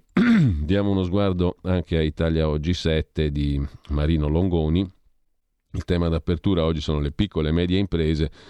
700.000 piccole e medie imprese sono a rischio. La fine delle moratorie bancarie sui prestiti ha creato un'emergenza liquidità. Si rischiano insolvenze per 27 miliardi di euro sotto accusa le rigidità della vigilanza dell'Unione Europea. È emergenza liquidità per quasi 700 mila aziende italiane che a inizio 2022 rischiano il default a causa della fine della moratoria dei finanziamenti concessi dalle banche introdotta col decreto Cura Italia nel 2020, un crack che potrebbe costare 27 miliardi di euro. Si tratta del possibile scenario delineato dagli analisti del centro studi di un'impresa derivante dal rischio insolvenza, considerato che la moratoria si è conclusa lo scorso 31 dicembre e non è stata rinnovata per evitare una procedura di infrazione da parte dell'Unione Europea nei confronti dell'Italia per aiuto di Stato illegittimo. Sono 694.894 le imprese che a partire dal 2020 avevano sospeso le rate di prestiti bancari per un importo complessivo di 27 miliardi e 100 milioni di euro. Insomma, 700 mila piccole e medie imprese sono a rischio. Denuncia Italia Oggi 7 di Marino Longoni. Con ciò lasciamo anche la prima pagina di Italia Oggi 7 e torniamo al primo piano del Corriere della Sera che, svoltata la prima pagina, si occupa pagina 2 a pagina 3 del voto per il Presidente della Repubblica. Il voto sul Quirinale stiano fuori i positivi, cioè i positivi al coronavirus non votano, dice il Presidente della Camera Roberto Fico, ma il centrodestra non ci sta. Per Forza Italia è un diritto dei parlamentari.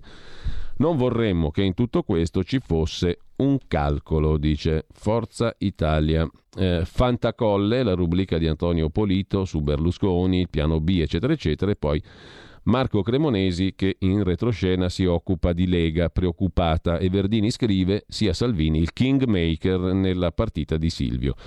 Tantissime telefonate, tantissimi messaggi. Per Matteo Salvini la settimana è campale. Con la prossima settimana si capirà se esiste ancora un centrodestra. Ciò che però fino a qualche giorno fa lo stesso Salvini non si sarebbe atteso è una buona vecchia lettera. E invece arriva anche quella, pubblicata ieri su Il Tirreno, il quotidiano toscano. L'ha scritta Denis Verdini, il padre della fidanzata di Matteo, Francesca, e già smaliziatissimo uomo di manovra di Silvio Berlusconi. L'ha scritta ad altri due berlusconiani assoluti fuori dagli schemi, Marcello Dell'Utri, fedele confalonieri. Come lui, definizione sua, vecchietti arzilli, come quelli di Cocoon, che hanno ritrovato il gusto del sogno, che è ovviamente Berlusconi al colle con una considerazione personale. Dunque, Verdini non fa mancare i suoi consigli perché ricorda finora si è giocato sul piano della comunicazione, ma fra 12 giorni a ciò che si comunica dovrà seguire ciò che si fa, altrimenti disastro.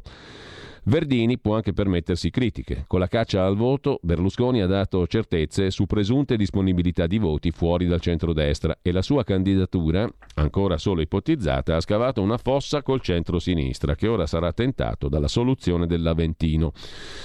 Infatti è proprio così. La possibilità che il centro-sinistra abbandoni l'aula e lasci il centro-destra da solo a veder perdere Berlusconi è uno degli incubi nella Lega, anche se in fondo sono pochi a temerlo davvero. Avrebbe un senso, riflette un deputato, metterebbe il centro-sinistra al riparo dalle sorprese. ma meglio ripiegare sull'ironia. Sarebbe una cosa troppo di destra, è quello che ha fatto il PDL nel 2013 quando i 101 fermarono Prodi. Dopodiché Verdini parla di Salvini. Ciò che non si può pretendere, dice Verdini, è che Salvini rinunci al tentativo di esercitare un ruolo da kingmaker. Gli si può chiedere lealtà ma non fedeltà assoluta, perché un'eventuale sconfitta sul Quirinale pregiudicherebbe la sua carriera politica. Il consiglio è quello di offrire garanzie, niente patti con Letta e Renzi da parte di Berlusconi, ma basta anche al chiacchiericcio sulla possibilità di sostegno a Draghi, Amato o chissà chi altro, spaccando il centrodestra. Se Salvini o Meloni capissero che il nostro Berlusconi ha seconde carte o piani B, salterebbe l'intero centrodestra. Insomma, Silvio, scrive Verdini, deve permettere a Salvini di portare a termine l'obiettivo di eleggere un presidente di centrodestra fornendogli tutto il suo appoggio. Secondo Verdini, se alla quarta votazione Berlusconi avesse tutti i consensi del centrodestra, potrebbe ritirarsi con dignità, ma se mancassero anche quelli sarebbe un disastro e ancor peggio per chi lo ha portato a questo punto. Tra i dieci consigli di Verdini, la cautela da parte di Berlusconi non faccia trapelare giudizi negativi sui possibili candidati e riconosca a Salvini l'agibilità politica del risultato. In Lega si mastica amaro, scrive Cremonesi. Berlusconi ha già privato Matteo della possibilità di una partita in autonomia e già qualcuno parla di scrivere il nome del candidato in modi creativi. Insomma, Silvio Berlusconi, Silvio Berlusconi e via dicendo, per rendere identificabili i votanti. I 1009 grandi elettori che col voto segreto eleggeranno il prossimo Presidente della Repubblica sono 630 deputati, 320 senatori, 58 delegati regionali. Tra questi 33 sono di centrodestra. Alla prima votazione servono i due terzi dei voti, 672. Dalla quarta, maggioranza semplice, 505 voti per eleggere il Presidente. Secondo i conti di Verdini, Forza Italia, Coraggio Italia, Lega, Fratelli d'Italia, Lupi e Regionali fanno 453 voti al netto ovviamente dei franchi tiratori e dei contagiati Covid. L'epidemia entra così nell'elezione del capo dello Stato, partita complicatissima perché, come dice un consigliere di Salvini, il problema non è il Presidente della Repubblica, ma il quadro che porta con sé. Conseguenze per sette anni, ma soprattutto sul governo e sulla legge elettorale. Col maggioritario il tema è vinciamo, col proporzionale non vinceremo mai più, dice questo consigliere di Salvini. Per questo in tanti, conclude il Corriere della Sera, continuano a scommettere su Mattarella. Sarebbe una sconfitta per tutti, ma meglio per tutti che solo per noi, dice questo consigliere di Salvini. Sul Corriere della Sera. Sul Corriere c'è anche l'intervista di Maria Teresa Meli a Renzi, Matteo Renzi, sul Quirinale è saggio pensare a un patto, un governo dei leader è un'ipotesi che ha senso. È chiaro che Berlusconi non ha i numeri tra Colle e Palazzo Chigi. In ogni modo non si spieghi la scelta come un commissariamento della politica. Pensare a un patto è saggio, un patto per eleggere il Presidente. C'è poi il capitolo 5 Stelle, Conte al PD chiede subito un candidato forte, il segretario del PD Letta attacca il centrodestra, Berlusconi è un vicolo cieco e gli ex 5 Stelle propongono il giurista e magistrato Paolo Maddalena e c'è anche il laboratorio di Bettini, Goffredo Bettini, 69 anni, ex PC PDS PD, uno degli esponenti romani del Partito Democratico. Mi piace indirizzare le cose, per il Quirinale ci sono due strade. A Draghi o si propone un patto o si verifica la sua disponibilità per il Quirinale. Questo per quanto riguarda il capitolo Quirinale. Per quanto riguarda le altre questioni, dal primo piano del Corriere della Sera di oggi c'è da segnalare un articolo su Trump, a cosa punta Trump e chi lo segue, dall'inviato negli Stati Uniti Giuseppe Sarcina, per i fan di Donald Trump gli assalitori del congresso sono prigionieri politici e il nemico è Fauci. E il presidente Trump è ritornato in scena, in primo piano, dicendo sostanzialmente ehm, che mm, il 2024 ci riprenderemo la Casa Bianca. Nelle elezioni di mid term di quest'anno conquisteremo Camera e Senato e poi tra due anni ci riprenderemo la presidenza degli Stati Uniti. Mentre sempre dal Corriere della Sera vi segnalo anche un articolo dedicato all'inchiesta sulla morte di Davide Rossi, capo comunicazione del Monte Paschi Siena, mail e biglietto d'addio, ecco cosa sappiamo sulla morte di Davide Rossi. La perizia sul computer parla di date alterate dopo la riconsegna del computer alla famiglia. Così sul Corriere della Sera il crack Montepaschi, il dopo Mussari, la rifondazione, il messaggio all'amministratore delegato ora mi uccido e la caduta dal terzo piano il 6 marzo del 2013. Sono passati quasi nove anni da quel 6 marzo 2013 in cui Davide Rossi, capo comunicazione Monte Paschi Siena, perse la vita precipitando dalla finestra del suo ufficio al terzo piano di Rocca Salimbeni. Nove anni in cui si sono affastellate inchieste consulenze e ricostruzioni non sufficienti a tacitare dubbi e soprattutto l'ipotesi del complotto omicida. Dopo l'istituzione di una commissione parlamentare di inchiesta, la vicenda torna alla ribalta diventando terreno di scontro politico. Sia da destra che da sinistra nessuno si lascia sfuggire l'occasione di intervenire, si moltiplicano gli attacchi contro i magistrati e la gestione della banca storicamente legata alla sinistra. C'è chi come Matteo Renzi punta il dito contro Antonino Anastasi, uno dei magistrati che peraltro accusano Renzi di finanziamento illecito ai partiti nell'inchiesta sulla Fondazione Open. Il pubblico ministero è lo stesso Nastasi, che ha condotto l'inchiesta sul Monte dei Paschi, ha seguito le indagini sulla morte di Rossi. Antonella Tognazzi, vedova di Davide Rossi, Carolina Orlandi, figlia della donna, sono sempre più spesso protagoniste nelle cronache, convinte che qualcuno voleva Davide morto perché custodiva segreti inconfessabili e le prove sono state inquinate e quella sera Davide è stato buttato dalla finestra. Al loro fianco Carmelo Miceli, avvocato e anche deputato del PD. Come nella vicenda delle mail inviate due giorni prima di morire dallo stesso Rossi all'allora amministratore delegato di Monte Paschi Siena Viola si è riaccesa l'attenzione. Aveva scritto alle 10.13 del 4 marzo l'amministratore, il, ehm, il, capo comunicazione appunto del Montepaschi, Davide Rossi, aveva scritto stasera mi suicido sul serio, aiutatemi. In quei giorni Viola, l'amministratore delegato, era in vacanza a Dubai. Questo non ha impedito un lungo scambio di mail tra i due, ma quelle mail, è la notizia, sono state create dopo la morte di Rossi. Nell'hard disk del computer di Rossi, che la famiglia consegna alla polizia postale nel giugno 19, vengono trovate due versioni della mail. La relazione della polizia postale di Genova e ehm, sempre dal Corriere della Sera, lasciando il caso Rossi, chissà se si saprà come sono andate le cose. Mm, torniamo brevemente sul data room di Milena Gavanelli e Marco Bonarrico sulla questione del super bonus 110%. I prezzi li fa un privato, il genio civile non esiste più da 50 anni, ma una casa editrice che porta il suo nome determina per decreto i listini dei lavori e lo Stato non controlla, già rimborsati 16 miliardi. Vedete, se, se, vedete scritto su un listino prezzi tipografia del genio civile, cosa pensate? Che il genio civile abbia stabilito quei prezzi, quali quelli del super bonus al 110%. Soltanto nello scorso mese di dicembre lo Stato ha autorizzato 110 milioni di euro al giorno di credito fiscale agli italiani per migliorare l'efficienza energetica delle loro abitazioni.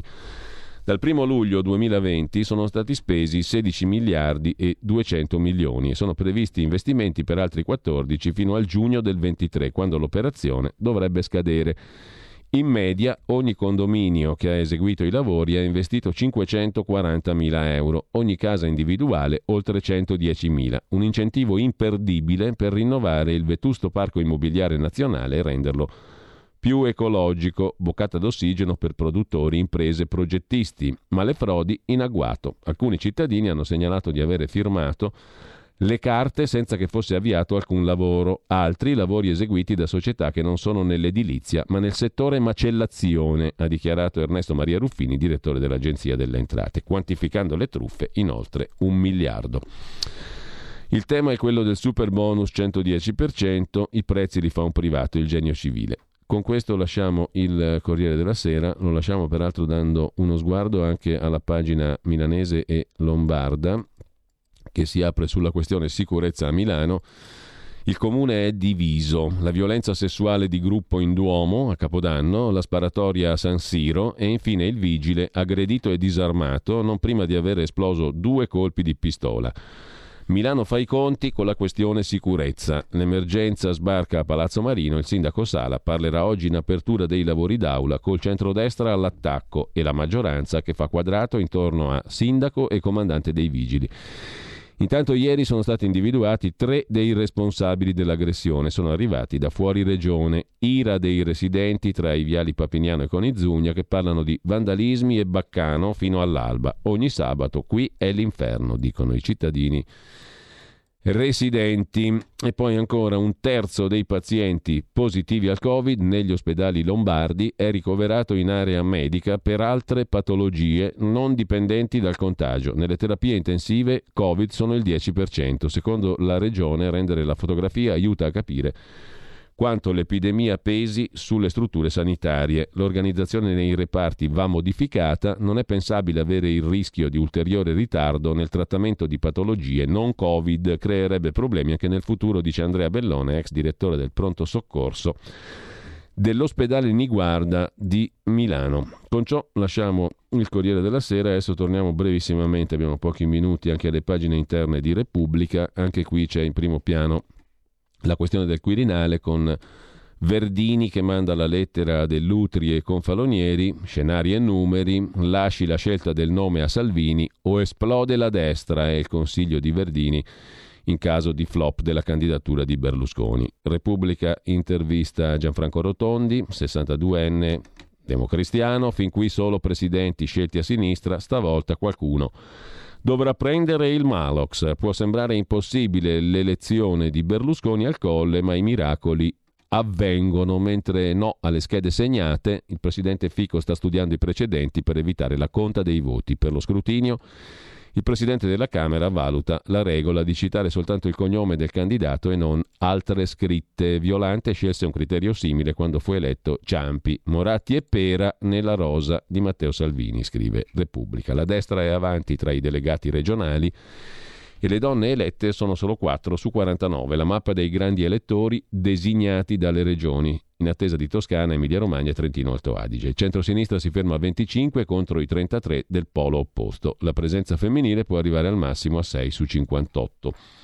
Sgambetti e malumori negli schieramenti per arruolare i rappresentanti locali, i delegati regionali. C'è una lunga intervista su Repubblica di oggi al ministro dell'economia francese Bruno Le Maire sul debito regole meno rigide, bisogna sostenere la crescita, modificare dunque le regole europee di finanza pubblica, dovrebbe aspettare agli Stati definire tappe e cambiamenti necessari nelle loro politiche economiche per tornare a finanze sane, dice il ministro dell'economia francese. I prezzi dell'energia minano la competitività, per non dipendere dalla Russia dobbiamo puntare sulle basse emissioni. Draghi ha giocato un ruolo decisivo nella ripresa italiana, ho visto che si è definito un nonno direi che è un grande nonno europeo. Poi c'è, a proposito di interviste, l'intervista al presidente della Liguria Toti sulla questione delle quarantene, regole d'altri tempi, è il momento di riscriverle o il paese non campa più. La quarta dose non serve, ci salva la memoria immunitaria, sostiene invece Guido Rasi, immunologo, ex direttore dell'Agenzia Europea del Farmaco, l'EMA. Non serve la quarta dose per tutti perché ci salva la memoria immunitaria che si riattiva in caso di infezione. Ora la terza dose è la quarta dose, anzi la consiglio solo ai fragili. Per il futuro meglio i vaccini spray e per bocca, prevede il professor Rasi. E sempre dalla Repubblica, per la pagina degli esteri, il Caso dell'Inghilterra, i silenzi del ministro del tesoro, cancelliere dello scacchiere Rishi Sunak, il rivale interno che adesso sfida il premier Boris Johnson, il cancelliere dello scacchiere, non perde occasione per prendere le distanze dal premier che è in drastico calo di consensi, scrive. Repubblica facendo il punto sulla Gran Bretagna. E intanto fra cinque minuti sarà con noi Riccardo Molinari, come tutti i lunedì, per il nostro Qui Parlamento che inaugura la settimana. Nove bombe in nove giorni, la mafia foggiana attacca lo Stato, scrive Repubblica, con un articolo in pagina 17, sono state distrutte diverse attività commerciali in quel di Foggia, mentre aumentano le denunce per estorsione. Oggi la ministra Lamorgese è in città. Il procuratore antimafia Roberto Rossi dice molti colpi inflitti in questi mesi ai clan locali, finalmente l'antimafia sociale si sta sviluppando. La mafia foggiana sempre più pesante eh, e con questo lasciamo anche Repubblica, torniamo brevemente alle pagine interne della stampa di Torino dalla stampa, il primo piano anche qui è dedicato tutto al Quirinale, sette giorni al voto, Letta sfida il centrodestra, il segretario del PD dice al centrodestra siete in un vicolo cieco, no a Berlusconi, il ruolo di Draghi va tutelato. La stampa cita le parole del segretario del PD, prima il patto di legislatura per Covid, bollette e PNRR, non è il momento di fare nomi. Per il colle. Licia Ronzulli, senatrice di Forza Italia, risponde la sinistra sfoggia la solita superiorità morale. Per loro Romano Prodi era un candidato super partes. Il presidente della Camera Roberto Fico si dice fiducioso nell'elezione del nuovo capo dello Stato entro il 3 febbraio Auspico un nome di alta moralità, dice il presidente Fico. Per quanto riguarda i 5 Stelle c'è Giuseppe Conte che cerca un candidato di bandiera, un nome di alto profilo. Non possiamo permetterci di perdere nemmeno un giorno di governo. E poi c'è il retroscena di Annalisa Cuzzocrea sul doppio timore di Draghi. Il Premier teme che la maggioranza si spacchi sul voto per il Quirinale e il governo cada autonomisti, esordienti, battitori liberi e la carica dei delegati regionali per il Quirinale. Tra oggi e domani si completa il quadro dei grandi elettori con Trentino, Toscana, Emilia-Romagna, il centrodestra avanti sul centro-sinistra. E poi in retroscena i sospetti di Berlusconi.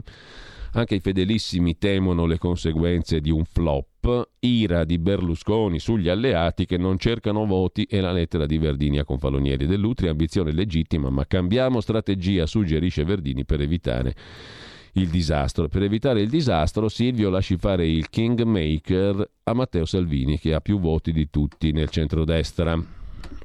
Ancora dalla stampa di Torino, poi Oltre alla questione quirinale c'è il tema dell'emergenza abitativa. Italia sotto sfratto, la fine del blocco degli sfratti imposto dalla pandemia. 150.000 famiglie rischiano di dover lasciare casa, no della Corte Costituzionale a nuove proroghe e intanto raddoppiano le richieste di aiuto per gli affitti. Circa 70.000 sentenze sono rimaste in sospeso da prima del Covid, scrive la stampa, che intervista Giorgio Spaziani, presidente dei proprietari di casa di Confedilizia. Non paghiamo noi, ora basta deroghe da parte dei prefetti, troppi alloggi pubblici a chi non ne ha diritto. Ingorgo inevitabile, ma le procedure sono graduali e nessuno deve andarsene all'improvviso. Così sulla stampa che dedica due pagine a questa questione. Poi c'è una lunga intervista alla commissaria europea alla salute, Stella Kyriakides è sbagliato liberare gli asintomatici rischiamo varianti più pericolose. In milioni ancora senza dose è giusto che gli stati pensino all'obbligo. Siamo ancora in una pandemia letale, con un virus molto contagioso. Covid non è endemico. Il vaccino protegge dalla malattia grave, non dall'infezione, e le altre misure sono ancora fondamentali, dice la commissaria europea alla salute. E sempre dalla stampa una pagina dedicata al tennista eh, Djokovic, una marionetta del potere. La Serbia sfrutta il suo idolo, scrive Tatiana Dordevic Simic, le dure reazioni del padre del presidente, ma lui non è né vittima né strega, anche se ha perso, per il suo paese rimarrà numero uno per sempre. La retorica declinata sui toni nazionalistici ha fatto di lui una vittima, ma c'è anche, tornando all'Italia, la questione delle baby gang. In guerra almeno 150 ragazzini tra 13 e 16 anni, pronti a sfidarsi all'ora dell'aperitivo, alle porte di Torino. L'appuntamento via social. Dicono che fossero 150 o 200 ragazzini, molti minorenni, e che l'appuntamento fosse stato deciso in chat. Instagram o Telonim, un grande classico, erano le 19 in piazza Nichelino.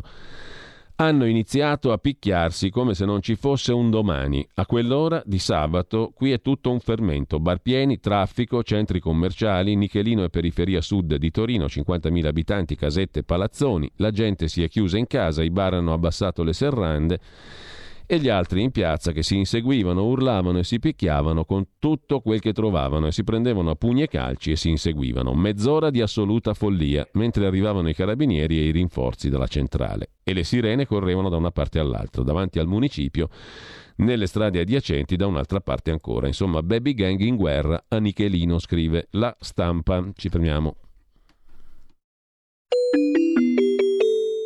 Qui Parlamento. Buongiorno e ben trovato in un'edizione super eh, rapida questa mattina del nostro Qui Parlamento a Riccardo Molinari, capogruppo della Lega alla Camera e mm, segretario della Lega in Piemonte. Buongiorno Riccardo, buona settimana, grazie. Buongiorno, grazie a voi, un saluto a tutti. Allora, ti, dico, ti chiedo subito in termini generali che settimana è questa. Abbiamo appena letto in rassegna stampa le ultime, comprese le ultime dal Quirinale, la, mm, sul suggerimento di Denis Verdini a Berlusconi sostanzialmente mm, sulla possibilità, anzi necessità di dare a Matteo Salvini un giusto riconoscimento in tema di leadership nel centrodestra e anche nella partita per il Quirinale. Parto da lì perché è l'ultima cosa che abbiamo letto, ma ti chiedo insomma che settimana è anche dal punto di vista degli altri impegni, se ce ne sono altri. Beh, allora, dal punto di vista parlamentare è una settimana relativamente leggera, cioè relativamente perché abbiamo comunque la conversione di un decreto importante, anche se ormai è superato diciamo, da quelli successivi, che è il decreto sul Super Green Pass, quello di inizio dicembre, eh, solo che come ormai siamo abituati in questa pandemia, quando in Parlamento arrivano i provvedimenti che che sono superati nei fatti da altri decreti, quindi il Super Green Pass di inizio dicembre è già superato diciamo, dai, decreti, dai, decreti, più recenti. E oltre a quello ci sarà poi la relazione mh, sull'anno giudiziario, sulla giustizia da parte del ministro Cartabia, quindi questi sono i due impegni. Il calendario è molto diciamo, eh, striminzito, è molto magro, perché in vista dell'elezione del Presidente della Repubblica la settimana prossima eh, si è scelto insomma, di limitare al minimo l'attività parlamentare anche per evitare eh, insomma, contagi, quarantene, visto che questo è un problema su cui stiamo dibattendo, perché oggi come oggi a regole attuali i positivi al Covid o i quarantenati non potrebbero partecipare all'elezione del Presidente della Repubblica dal lunedì prossimo. E questo è un problema perché parliamo di numeri importanti nei vari gruppi. Quindi insomma diciamo che anche a tutela eh, della, de, della, regolarità del voto, a tutela di tutti, si è cercato questa settimana di limitare molto l'attività. Quindi in aula questi sono i due argomenti. Poi dal punto di vista politico è chiaro che questa settimana invece è centrale per la partita del Quirinale, perché insomma, l'attività si svolgerà diciamo, soprattutto fuori dal palazzo, ecco, insomma, sarà più un'attività politica tra i vari gruppi per eh, trovare, eh, trovare una posizione sul Presidente della Repubblica. E da questo punto di vista um, qual è la posizione della Lega in sintesi? Guarda, quello, quello che dicevi su Verdini, eh, diciamo che grosso modo è la stessa cosa che ho cercato di dire io la settimana scorsa, eh, nel senso che mh, quando ho parlato di un piano B, allora quando ho parlato di un piano B non intendevo dire che Berlusconi non va bene, è ovvio che se Berlusconi si candida è dovere di lealtà di tutta la coalizione e sostenere uno dei leader del centrodestra, quello che è stato Presidente del Consiglio, eccetera.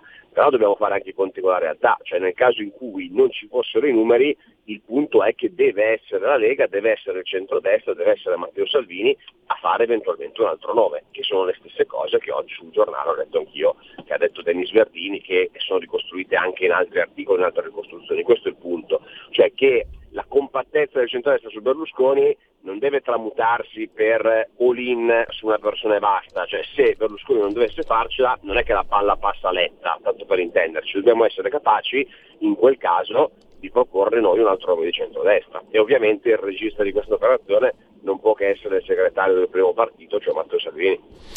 Ecco, c'è la possibilità che dal centrodestra arrivi una candidatura tale da superare lo scoglio dei numeri?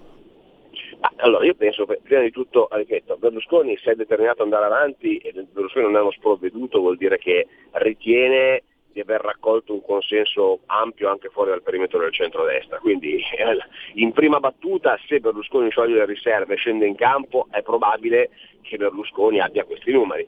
Se alla prova dei voti eh, oppure dai conteggi precedenti Berlusconi dovesse ritenere di non averli o scoprire di non averli e fare una scelta diversa, cioè di non candidarsi, credo che ci siano tanti candidati di centrodestra che tolgano anche alla sinistra l'alibi della cosiddetta divisività, divisività del nome.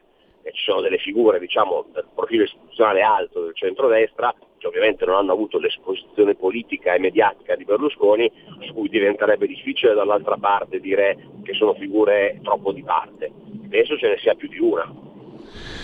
Allora, vedremo. Uh, intanto questa questione naturalmente un mono, monopolizza un po' tutto il dibattito politico e lascia forse sullo sfondo anche i temi economici. In primo piano quello posto con forza dalla Lega in queste settimane e che rimane lì come un macigno è quello del, della questione energetica, del costo delle bollette delle imprese. No? Mm, Si muove qualcosa da quel punto di vista? Noi stiamo continuando a chiedere uno scostamento di bilancio eh, al Premier Draghi scostamento di bilancio che servirebbe a tamponare, nel senso che servirebbe a dare liquidità alle imprese per far fronte all'emergenza. Eh, resta che poi è necessario un tavolo eh, col governo, ma soprattutto un tavolo che discuta con l'Europa per cambiare le politiche, perché il caro energia è un problema non solo italiano ma europeo e che è dettato dalla decisione della svolta green. Io questa settimana, sempre su questo tema, visto che il problema della svolta green riguarda i costi dell'energia ma riguarda anche altri aspetti della nostra economia, ho presentato una mozione firmata da tutto il gruppo su un, su un altro tema importante che è l'industria dell'auto, l'industria dell'automotive, chiedendo anche lì un tavolo con i rispondenti regionali, i parlamentari e il governo per capire come far fronte alla crisi economica che sta nascendo dalla scelta dell'Europa di togliere dal mercato le auto. Allora il problema è che questa direttiva europea, questa indicazione europea sta portando di fatto a smantellare tutto l'indotto eh, del, della componentistica nelle nostre industrie, soprattutto a nord eh, abbiamo la FCA, ora Stellantis, che è molto indietro sui progetti dell'auto elettrica, quindi questo eh, potete capire cosa significa dal punto di vista occupazionale per l'Italia. Questo è un altro tema fondamentale, perché eh, stiamo con questa scelta diciamo, politica eh, dettata dall'agenda green mettendo in crisi un settore importantissimo per l'industria italiana. Il costo dell'energia è uguale, il fatto di non investire più sul carbone, sul gas, eh, ma voler puntare tutto sulle rinnovabili porta di fatto disinvestire sulle tecnologie, disinvestire sulle canalizzazioni e avere una speculazione sui costi energetici. Ma il punto è che oggi l'Europa non è autosufficiente con le rinnovabili e quindi dire non investite più sulle altre fonti quando non siamo ancora coperti su quel fronte lì è folle, sta portando a quello che stiamo vedendo. Eh, ci vuole un governo naturalmente che sappia tirare le somme dopo la partita quirinale anche di questa questione. Eh, eh sì. Intanto ti chiedo velocissimamente a mo' di tweet, poi dobbiamo salutarci, un commento sulle elezioni suppletive a Roma. È una notizia minore per carità di oggi, però fa impressione. L'11% di partecipazione al voto ha vinto la candidata del PD col 59% e Renzi diciamo, esulta per il 13%. Eh, diciamo che eh, la vittoria della candidata del PD era abbastanza scontata, adesso voglio un collegio blindato per il Partito Democratico, il collegio di Roma Centro, quello che è stato di Gentiloni, poi la terza volta che votano in quel collegio, eh, perché prima è stato Gentiloni, poi è stato Galtieri, adesso c'è questa nuova eletta, quindi tante elezioni supplettive in questi pochi anni. Il dato più drammatico, come dicevi giustamente tu, è quello dell'affluenza, che conferma un trend che abbiamo già visto alle amministrative. E quindi se alle amministrative diciamo, generali, nelle grandi città abbiamo visto un'affluenza sotto il 50%, ci sta pure che sulle supplettive eh, in una domenica di gennaio in un quartiere di Roma eh, si va, a votare il 12, l'11, il 12%. È un dato preoccupante, è chiaro che un'affluenza così bassa fa vincere chi ha il voto organizzato. In quel quartiere ha sempre vinto il PD, eh, con voti così bassi basta che vadano a votare gli iscritti del partito e vincono, e vincono il seggio. È così andata, voglio dire, guardando i numeri, che sono numeri veramente, veramente bassi il centro-destra ha fatto un buon 22%, però insomma non possiamo dire che sia andata bene, ecco. è evidente che non è andata bene. Allora, grazie a Riccardo Molinari, buona settimana Riccardo, buon lavoro. Grazie, un saluto a tutti. Qui Parlamento.